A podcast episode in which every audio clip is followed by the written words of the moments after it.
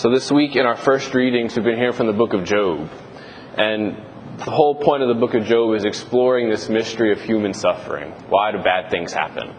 And I think it's kind of got this universal appeal because we all we all suffer. We all have bad things happen to us, and we want to know why. We want to know what's what's the point of all this. Um, I think it's hard to fully answer that question just because it's like everybody. It's part of being a human, part of living is having suffering in that. And no matter how many answers we seem to try to give to it, nothing satisfies that. Something's still missing.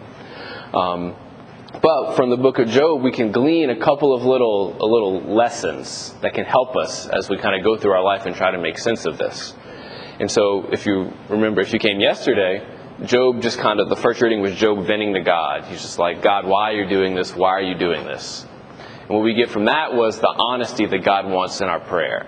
When we pray, God does we don't God doesn't want us to put a face on for him. People have said like I, I don't feel like I can say those kind of things to God. That's a lie right there. God wants authenticity. He wants like whatever you're going through, he wants to hear that. No matter what it is. Today, we have another lie, and that's that, that God is too big to kind of hear these things the last line kind of ties it all together. He says, If I appealed to him, I couldn't believe that he would hearken to my words. I couldn't believe that God would hear what I have to say. And that's the, a big temptation when we're going through a difficult time, too, is that God doesn't care. God's not here. And so if I, I can say whatever I want, but he's not really listening. But the truth of the matter is that in that moment precisely, God is closest. He's listening the, the most. He's closest suffering with you in that, whatever it is.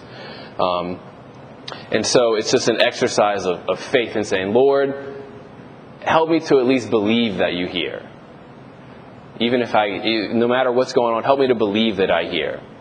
And so today our prayer perhaps can be just for the faith to know that despite the darkness, that to know that that's where God is closest to us. That that's where God is, and He wants to hear those prayers that we have to offer Him.